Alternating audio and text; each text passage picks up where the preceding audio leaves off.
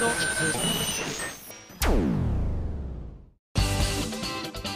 井あさみのシンガーソングゲ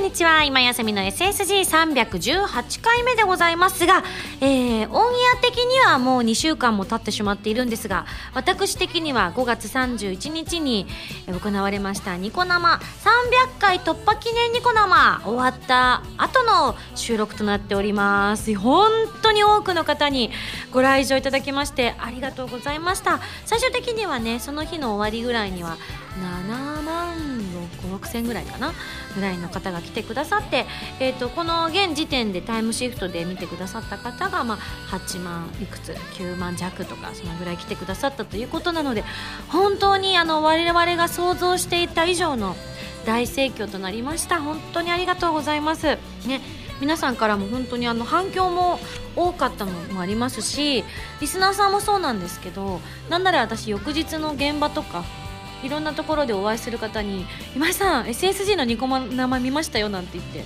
あの取引先の方とかに言われたりとかして「マジっすか？ありがとうございます」みたいなのでねそれだけ話題になったっていうことなんだなっていうのを改めて実感しましたが、えー、こちら隊長さんから頂いたメール紹介します。ミンゴスこんにちは。こんにちは。ニコ生椅子に座ってスプラトゥーンしながら見てました。マッチングしなかった。まあ星座は無理でしたけどそうですよね。まあスプラトゥーン面白すぎですね。昼に本体ごと買ってプレイしていたらニコ生始まってしまっていたくらい。こらこらこらこらこらまあでも気がついてくれてよかったよね。惜しくもマッチングはしませんでしたがまた機会があれば対戦してみたいですね。もしくはお兄ちゃんプレイしてあげたい、えー、コツはとにかく地面を打って潜れるスペースを確保することなんですよ。ということでね。私もタイムシフト見たんですよ。そしたら私のダメな点は確かに分かりましたね。あのまず視界をやっぱうまくこう確保できてないっていうのはもうあの手のゲームの基本中の基本なのにあの割とパニクってしまって視点をちゃんと動かしてなかったなっていう印象がありましたね。ちなみに隊長さんは歌舞伎座タワーかっこ海外でのボーナスステージ楽しみにしています。自分はハワイに入れましたがというね。恨み節ですよ皆さん。約50%近くの方が海外歌舞伎座タワーを選びましたからね。あの時ほど歓声を上げたスタッフはいなかったっていうぐらい。まあねしょうがないんですけどただ行きたかったな。イタリアとかハワイとか。他にもねメキシコとあとオーストリアでしたっけね、まあ、みんなが選んでくれたら私が行けたんですけどね。本当に残念です。まあなんだかんだ言われながらですねきっと私は分かってるんです。じゃあ今日はあのエンターブレインさんのスタジオではなくてじゃあ明治さんのスタジオがある歌舞伎座タワーに行きましょうって言って連れて行かれた結果看板がピッてねこう紙で貼ってあってね、まあ、そこに海外って貼っとくよなんて言ってましたけどおそらくそこがハワイが選ばれてたらハワイって書かれてたんでしょうねみたいな。大人なんでそういうの分かっちゃうんですよね。ただすっごい本当ニコ生楽しかったです。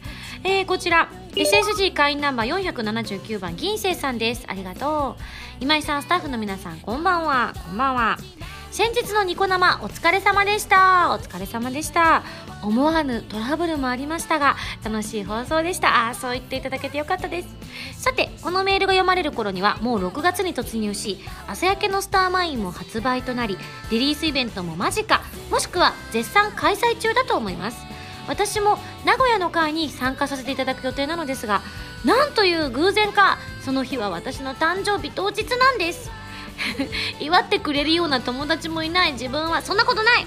周りを見渡してごらん銀星君。周りにいっぱいいるよ。えー、今年も何もなく終わると思っていたのですがイベントの開催日を知りミンゴスに会えるというこれまで人生最大の 誕生日プレゼントに。ちょっとオーバーだよ。あのそこまで言ってもらえると私何を差し出したらいいのか分からなく命か？みたいな。命か？内臓か？みたいな。はいドキドキが止まりません。これだけで1ヶ月間仕事が大変だろうと乗り切れそうですと。これから夏にかけ怒涛のイベントラッシュだと思いますのでくれぐれもお体には気をつけてくださいとありがとうございます。確かにね本当にあの今年は気候が結構今までと違った感じがして暑かったり寒かったりが激しくて夜の気温をどのぐらいにしたらいいのかっていうのをねエアコンさんとねにらめっこしながら温度設定をしておりますがでちょっとや低くしすぎると寒いしだからといってつけないと暑いしみたいなねすごく難しい選択を迫られてるななんて思ってるんですがねえそうですか。でも名古屋の会に参加してくださるということですが他の会に来てくださる皆さんもですね楽しんでいただけるような会になればいいななんて思っております。さあまああのちょっとね先ほどの銀星さんのメールにもありましたが思わぬトラブルということで本当にね驚きましたね。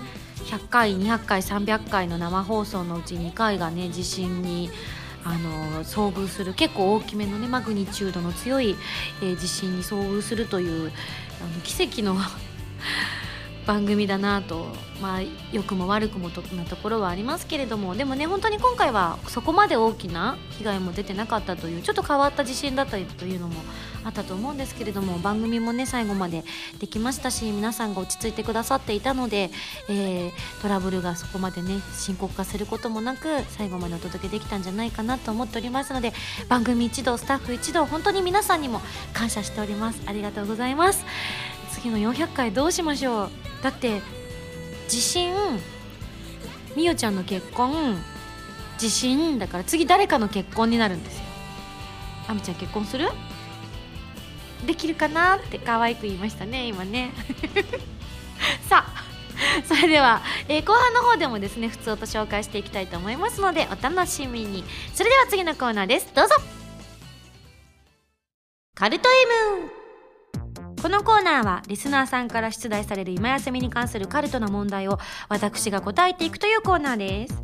それでは早速カルト M レベル1ハンドルネームトララさんからの問題です。ミンゴスがレベル38で覚えた技または魔法は？黒髪パッツ。カルト M レベル2、リッターさんからの問題です。バビロンビフォーザデイブレイクの封入特典に血塗られた地図帳はつきますか？うんと、間に合いません。カルト M レベル3、ハンドルネームゲームマスターさんからの問題です。ミンゴスの初恋のゲームのキャラクターは？初恋の？初恋の？うーん。初恋？初恋は、ははぐれメタルかな？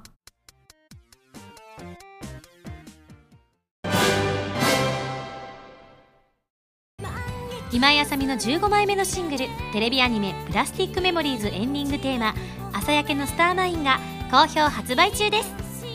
アニメ版は動画工房書き下ろしジャケットに加えプラスティックメモリーズノンテロップのオープニングエンディングが収録です。そしてアイラと司のプラスティックメモリーズオリジナルミニドラマも収録しています。DVD 付き版通常版もよろしくお願いします。今井あさみの初のアコースティックアルバム「リトルレガシーが好評発売中です。新曲「リトルレガシーのほかライブで好評だったアコースティックアレンジされた楽曲が収録されていますよ。ぜひ皆さん聴いてみてくださいね。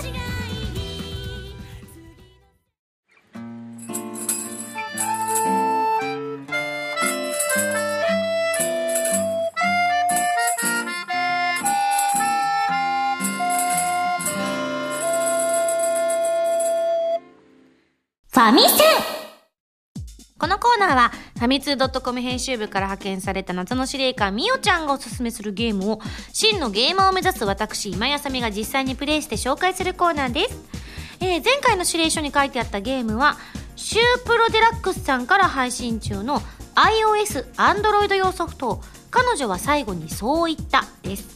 というわけで私がプレイしている予告動画が公開されていますが結構陽気にゲームプレイしているんですが進めていくと割とシリアスな作品なんだなっていうことを改めて感じました、えー、どんな作品だったかと申しますと都会の学校へ進学し4年ぶりに故郷へ戻ってきた主人公の慎太郎くんを操作し4年前に亡くなった同級生七海の死因を探っていくアドベンチャーゲームとなっています。ただし単なる推理物ではなく時間が巻き戻る時間ループアドベンチャーとなっています。今回私は序章のね、ちょっと先までやったんですけれども、序章をクリアしたその先をやったんですが、8月14日を延々と繰り返すということで、その8月14日は1年に一度の村の祭りがある日であり、かつ、慎太郎くんの誕生日であり、かつ、同級生のななみちゃんが亡くなった日ということで、その日を延々と繰り返していくということなんですよね。で、ある日手紙が届くんです。差出人は亡くなったはずのななみちゃんからで、お祭りの夜展望台で待っていますって書かれていたので、私が操作した慎太郎くんもね、展望台の方に行ったんですけれども、なんかね、こう、いたずらなのかななんて思いながら待ってたら、なんか天狗をつけた人がうろちょろしつつも、特に誰も現れず。で、翌日目を覚ますと、8月14日を繰り返しているという不思議なね作品だなという感じだったんですがあの日が暮れると同時に彼は気を失ってしまっていたんですよね。なんかそこがまた意味深というかただ普通に寝たら翌日っていうわけではなくてその気を失うほどの何か大きな力が働いてるんだなっていうところになんかこの物語の神秘性みたいなものも感じましたけれども。何やら今回私が気になったのは街中でねいわゆる NPC と呼ばれているゲームの中で生きている人間たちいわゆるこう主人公たちみたいに名前が付いていないキャラクターたちからのお願いに応えることができるということで私は一番最初に気になったのは金魚すくいでも金魚すくってもお家に持って帰れないものなーなんて言ってた子がいておじゃあ俺がすくってやるかなって思ったらあのー、なぜかお店の中に入っちゃうっていう。きっと何かをすればひょっとしたら金魚すくいができたのかもしれないななんて思いながらきっとループしてる中でねそのうち気づいていくのかななんていうふうに思いましたけれども。で実はこれ話していいのかちょっとわからないんですけれども私も全部まだやったわけではないんですがみおちゃんに少しだけ今後の展開みたいなのを聞いたんですよ。そしたらみおちゃんも教えようかなどうしようかななんてちょっと最初は渋ってたんですがこっそり教えてくれたんです。あ大丈夫です。あのネタばらしをするわけじゃないのでね。何やらこうななみちゃんのね謎を解くというか彼慎太郎くんがねある事実にこう当たっておこれで解決かなって思って先が結構感動的みたいですよ。ここまでは許されるのかな？はい。というわけなのでぜひあの私も遊び進めてみたいなというふうに思いました。というわけで今回ご紹介したゲームはシュープロデラックスさんから配信中の iOS、Android 用ソフト。彼女は最後にそう言ったです。きっとそのそう言ったの部分が明らかにされていくのかなというふうに思いました。さてそろそろ来週の指令書を開封したいと思います。じゃじゃん。指令書ミンゴさん、こんにちは。こんにちは。次回のゲームは、ミンゴさんも出演しているスマホのゲームですよ。そのタイトルは、星のリベリオン。あ、知ってます。出てますか？ら。ということで、今回ゲストとして本作に出演している酒井光大さんそして坂本真美さんに来ていただきますよ。あこれうちの両方後輩ですよ。アーリーウィングの、えー、というわけで200体の英雄を指揮する見事な腕前を見せてくださいね。それでは頑張ってね。謎の司令官みおちゃんよりといただいたんですが正直収録はしたんですがどういうゲームかわからなかった。ちゃんと細部まで分かっているわけじゃないので今200体の英雄を指揮するって言われてびっくりしてます。どういうゲームなんだろうというわけで私も楽しみです。それでは来週のファミセンは星のリベリオンに大決定。以上ファミセンのコーナーでした。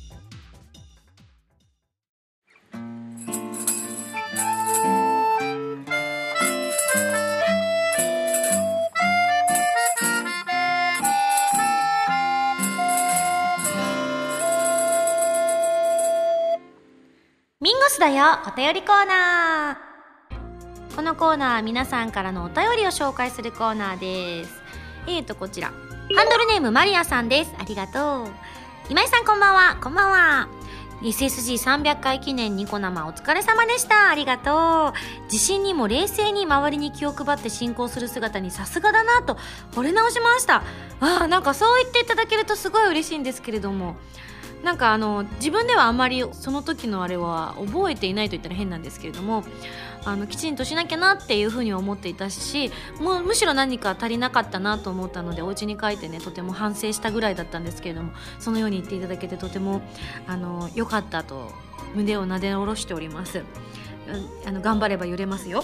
はいというわけでスプラトゥーンの時に使った秘技お兄ちゃんプレイはとっても便利でしたね。私も身に覚えがあるのですごく親近感が湧きました。私の場合は自分の方がお姉ちゃんなのに弟のがゲームが上手なので昔から進めないステージになると「うん無理弟くんお願い」と言って弟に押し付けていました。そろそろ何か一つくらい弟より得意なゲームが欲しいんです。どんなゲームなら逆に頼ってもらえるんでしょうか？えー、あと久しぶりに前髪が出現しましたね。RPG の敵みたい。出現みたいな。ティラリラリラリラリみたいなね黒髪で前髪のある今井さんとってもキュートですありがとうございますうわでもねこれね無理かもよ正直ね男の子にはかなわないって私が思い込んじゃってるからかな。まあもちろん女の子でも上手な子はいるんだけれどももう現時点で弟くんのが何やってもうまいっていう状態で弟くんよりゲームをうまくやりこなすにはもう本当に相性と何かもうひたすらやり続ける根性みたいなのだじゃないとなかなかもう反射でできる人って努力しなくてもできちゃうんですよね。羨ましい。それこそ普段ね SSG とかであのスタッフみんなでじゃあ競争しましょうとかやった時に私ほんと一生懸命やってるのに練習もしてないスタッフがひょいひょいひょいってクリアしていくの見ると時々切なくなるもんね。私結構始まる前に練習したのにとかやり方すごい教えてもらってたのに勘で解いていかれるみたいなのとかも結構あるんですよ。特にアクション系はもうこればっかりは反射神経とかの問題なのかなと思って。でもきっとね弟くんお願いって言ってやってくれるっていうことはそのままがいいんじゃないかなと思いますけどね。あ多分勝てそうなのあるな。まあ弟くんの性質にもよる性質？性格にもよると思うけど。例えばあのね男の子ばっかりを攻略するゲームとかは ひょっとしたら弟くんよりは上手に クリアできるかもしれないよ。そういうことじゃないか。あちなみにどうなんでしょうね。久々の前髪あり。あの去年のだいたい秋口ぐらいから伸ばし始めてもうだいぶロングに前髪ロングに慣れていたんですけれども本当に久々にばっつりいったところですね。自分でもなんか懐かしいようなびっくりするようなっていうところを毎日繰り返しておりますがただ黒髪にしたのは本当に久しぶりかもしれないです。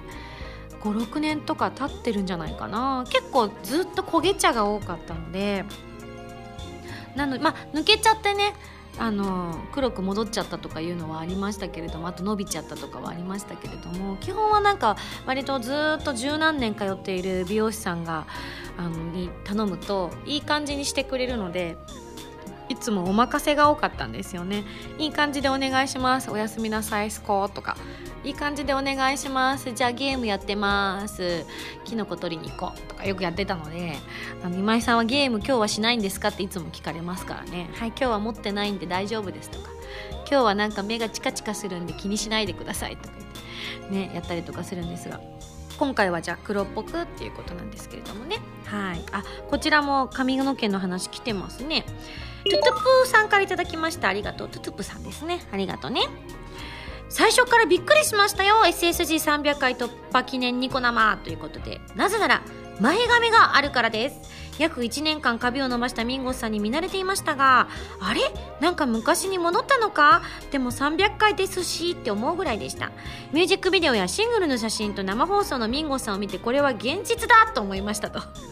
デコちゃんのミンゴスは大人の魅力がありますが前髪ミンゴスは可愛い魅力満載でいいですね。ということで、えー、多分トゥップさんは、えー、韓国の方かなから送ってくださったということでありがとうございます。あの前髪を切ってすぐにあの姉妹番組の原由美さんにですねあ姉妹番組の原由美さんっておかしいですね。姉妹番組の「はらまる」のパーソナリティの原由美さんにすぐにお会いする機会があったんですけれども由美さんに「あああさみさんなんか昔のあさみさんみたいや」って言われて「あそうどうかな?」って言ったら「うん二十歳ぐらいだって言ってもいけますよ!」ってすごい適当なこと言われたので「お前お前それ親友したらどないすんねん？恥かくで!」って言ったら「あさみさん全然大丈夫ですよ!」って力強く言ったのを私は信じようって思いました ユミさんが言ったんだからねって言い続けようみたいな続きましてラジオネームおのっちさんです。ありがとう。今井さんこんばんは。こんばんは。この前のニコ生で森ゆる子さんがご出演されていた、えー、ジャスラック賞を見ました。バビロンビフォーザデイブレイクについてのお話だけでなく今井さんとのお話や作詞についてのお話など内容が濃かったです、えー、朝にコープスの予告映像を見て夜にニコ生で一番のフルを聞けたので一日中今井さんとコープスを感じてとても楽しかったです。ということでね。そうみたいですね。私ちょっと残念ながらこちらの番組あの拝見することができなかったんですけれども。あのバビロンをねご紹介していただけるっていうことはちょっと聞いてはいたのですごいワクワクしていたのでねちょっとあの見たかったな。悔しい。タイムシフトとか残ってないのかね？もうギリギリこのタイミングじゃもうないのかな？はいなのでねいやまた森さんと普通にあのおしゃべりしてご飯が食べたり食べたりとかしたいです。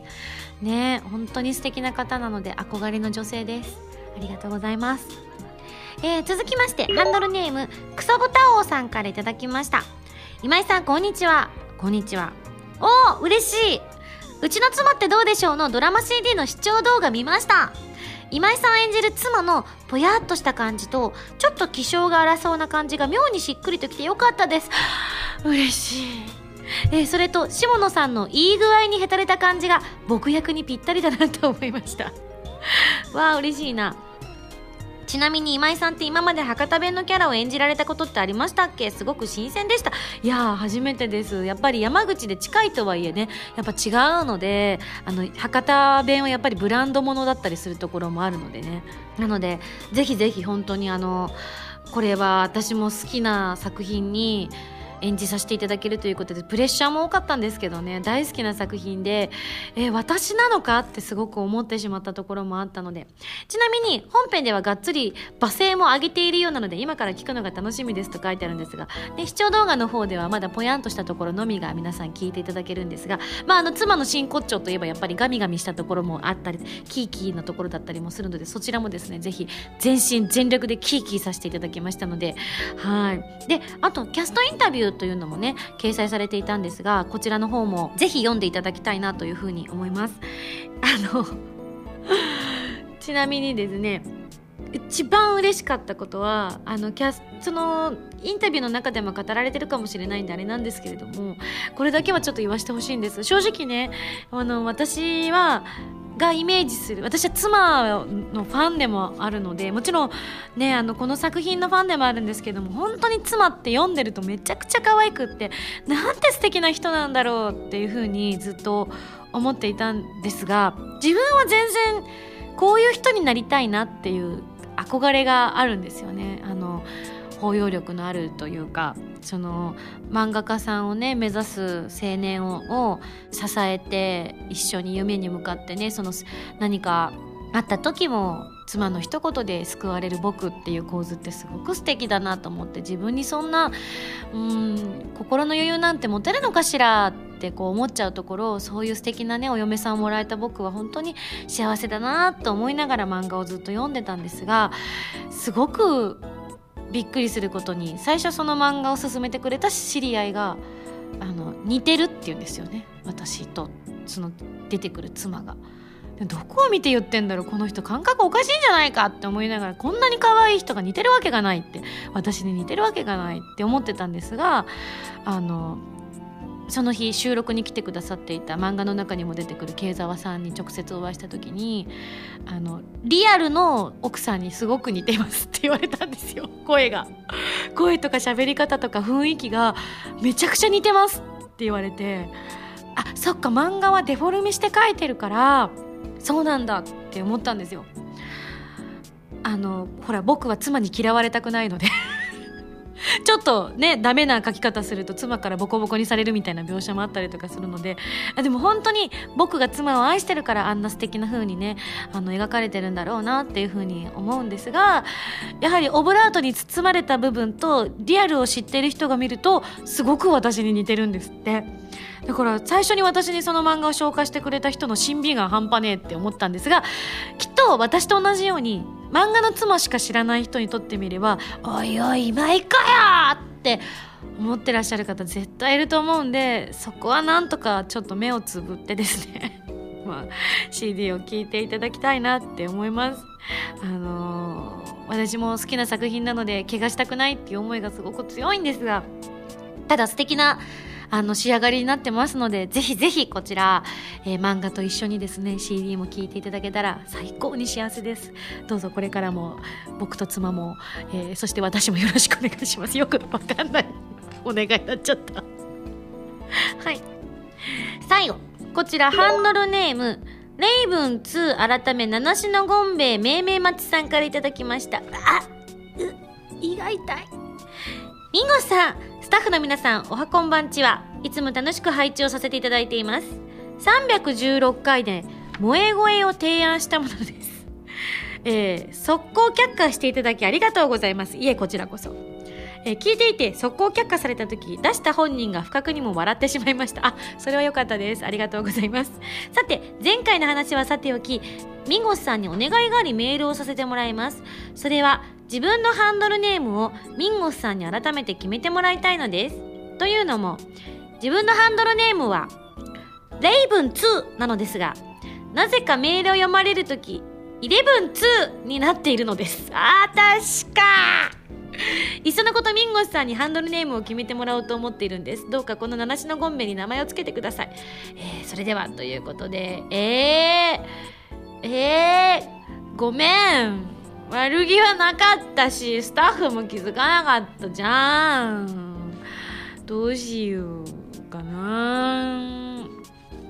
うん。なんか私の失敗からね名前を変えるっていうのもすごく申し訳がないからできれば、ね、志を、ね、持ってレイブン2なんなら3に進化するでもいいんですけれどもどうしよう。本気かな？じゃあ。レイブンでしょ？レイブン。あレイブイって書いちゃった。ああレイブイ。レイブイさん。レイブイ。レイブイさん、うん、ブイブイ。ブイ。でミリタリーが好きなんですっていう今。ちょっとあの情報をねちょこちょこ書いてくれてるので。じゃミリミリタリー V ミリタリー V ミリ V ミリタリタリ V タリブミリブミリ V V ミブミブミブ5お言いやすくない？ミブ5言いにくいわ。ミブ5さんからいただきました。うん。レイブイで。だって最初に書いちゃったってことはこれ神の啓示ですよ。レイブイレイブイさんで。いや素敵ですよ。はいというわけでレイブン2改めレイブイ3人決まりました。おめでとうございます。ごめんね。はいというわけで以上ミンゴスだよお便りコーナーでした。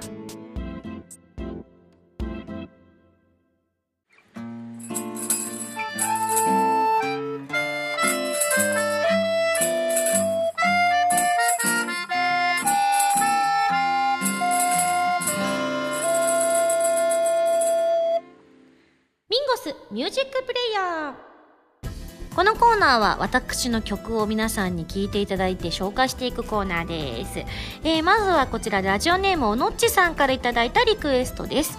えーと「シャングリラ2015」をリクエストしますということなのでまずは聴いてください。どうぞ「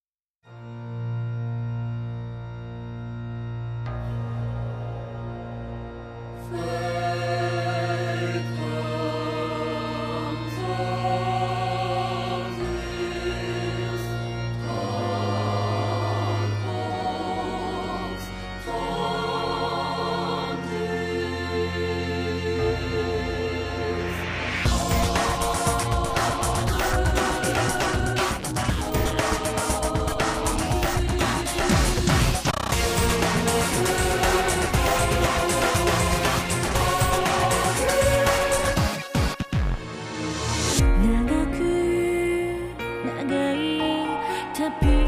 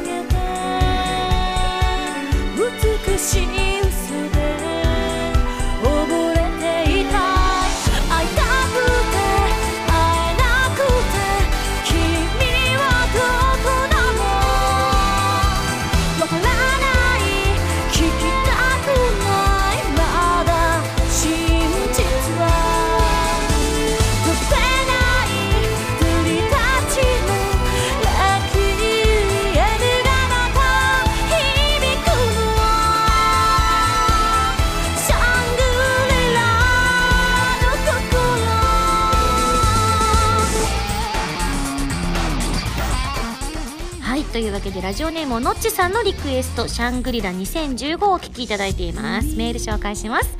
今井さんこんばんは。こんばんは。ラジオコープスパーティーで初めて聞いた「シャングリラ2015」を今回はリクエストします。電子音が多い気がして最初は驚きましたが前回とはまた違う魅力を感じてよかったです。今井さんが早くワンダープレイスから戻ってこられるようなるべく紫の服を着てこの曲とラジオを聴きたいと思います。待ってシャングリラ2015は紫じゃないんだなから。多分あの同じ赤なんじゃないかなと思ってるんですけれども。まあ好きにしていただいて大丈夫です。なんて言ったって今井麻美ダッシュですからね。はい。私原由実の6シングル「インプロビゼーション」が好評発売中です。表題曲の「インプロビゼーション」は XBOX One 用ソフト「ミステリート F 探偵たちのカーテンコール」に収録される「ミステリート2ベアエルエンカウンター」のエンディングテーマ。カップリングにはプレイステーションビータ用ソフト「白衣性愛情依存症」のエンディングテーマとなっている「君との未来」そしてオリジナル楽曲の好きと言われるまでの5分間を収録。ぜひ聴いてくださいね。皆さんこんばんは。こんばんは。あ声が聞こえましたね。どうも今井あさみです。今日は皆さんどこでラジオを聞いてらっしゃいますか？お家？旅先？物販待機？なんちゃって、えーこの番組は歌とゲームをテーマにお送りしているウェブラジオ今井あさみの SSG です。ファミツー .com のほかポッドキャストや YouTube でも配信中です。みんなのライフスタイルに合わせてあなたに寄り添うラジオ今井あさみの SSG 毎週土曜日0時に更新中です。